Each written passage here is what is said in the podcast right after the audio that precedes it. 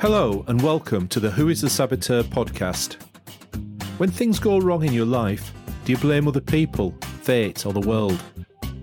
The biggest force that sabotages your life is inside of you.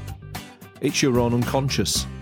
I'm Dr. Mike Drayton. I'm an organisational consultant, executive coach, and clinical psychologist, and I'll be taking a deep dive beneath the surface of your day to day life.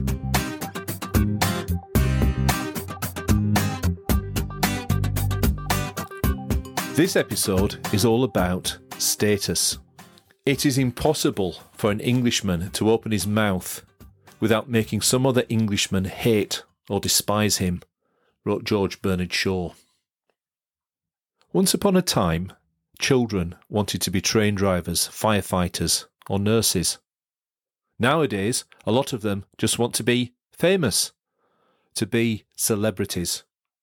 The phenomena of celebrity is usually explained as people being silly, shallow, or narcissistic. But if you look behind the desire, those who want to be famous or be a celebrity are really saying that they want people to respect them, value them, and be nice to them. In other words, they want to have status. Status is important.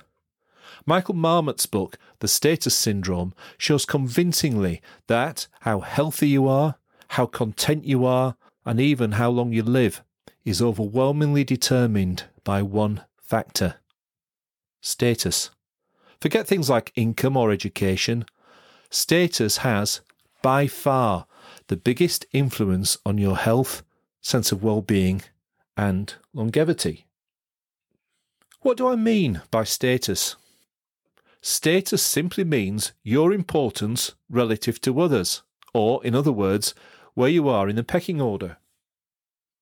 The importance of status has its roots in our hunter gatherer past. When we as a species were evolving, your position in the social group to which you belonged could be a matter of life or death. And so, evolution equipped us with brain circuits that constantly monitor our relative status. Even in trivial situations like having a brief conversation with another person, deep in your brain there will be an awareness of your status relative to the other person. The brain thinks about status like it thinks about numbers. Your sense of status goes up when you feel superior to another person. This leads to the brain's reward centers being stimulated and your brain being flooded by pleasure inducing chemicals, mainly serotonin. One piece of research found that an increase in perceived status was similar in strength to the emotion you experience if you win the lottery. Winning a game or an argument probably feels good because of the perception of increased status and the resulting activation of the brain's reward and pleasure centers. As you might expect, the opposite is also true. Your sense of status goes down when you feel inferior to the other person. This generates a strong threat response and an activation of the freeze, flight, or fight response.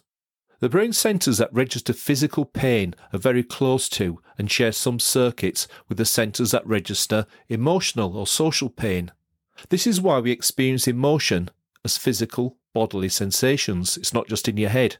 We talk about hurt feelings or a kick in the guts when another person is nasty to us. A loss of status hurts.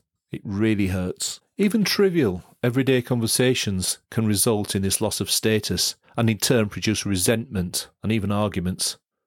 This is especially important to be aware of in negotiations because you or the other person can end up irrationally defending a position that doesn't make any sense just to avoid the pain of a loss of status resulting from losing the argument. It's really easy to threaten somebody else's sense of status without intending to. For example, by giving advice or trying to be helpful by suggesting an easier way of carrying out the task. Imagine your boss stopping you in the corridor and saying, Could you pop into my office? I need to give you some feedback. How are you likely to feel? In most people, just the thought of feedback generates a similar response in the brain's threat center to hearing fast footsteps behind you on a dark night.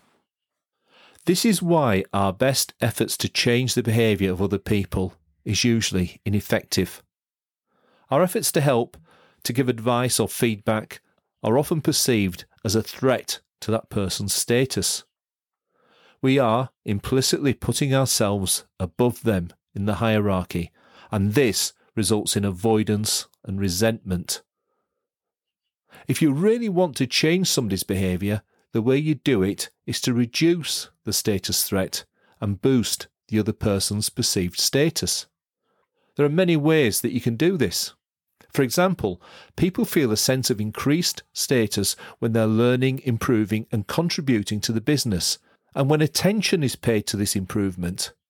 In other words, when the boss notices when people are doing something well and says something like, Good job, well done. Quite simply, status goes up when people are given lots of positive feedback, especially in public. This in turn will result in improved confidence, feelings of well-being, and ultimately improved performance in the workplace. Thanks for listening. I hope you've enjoyed this podcast. If you have, join me for the next episode.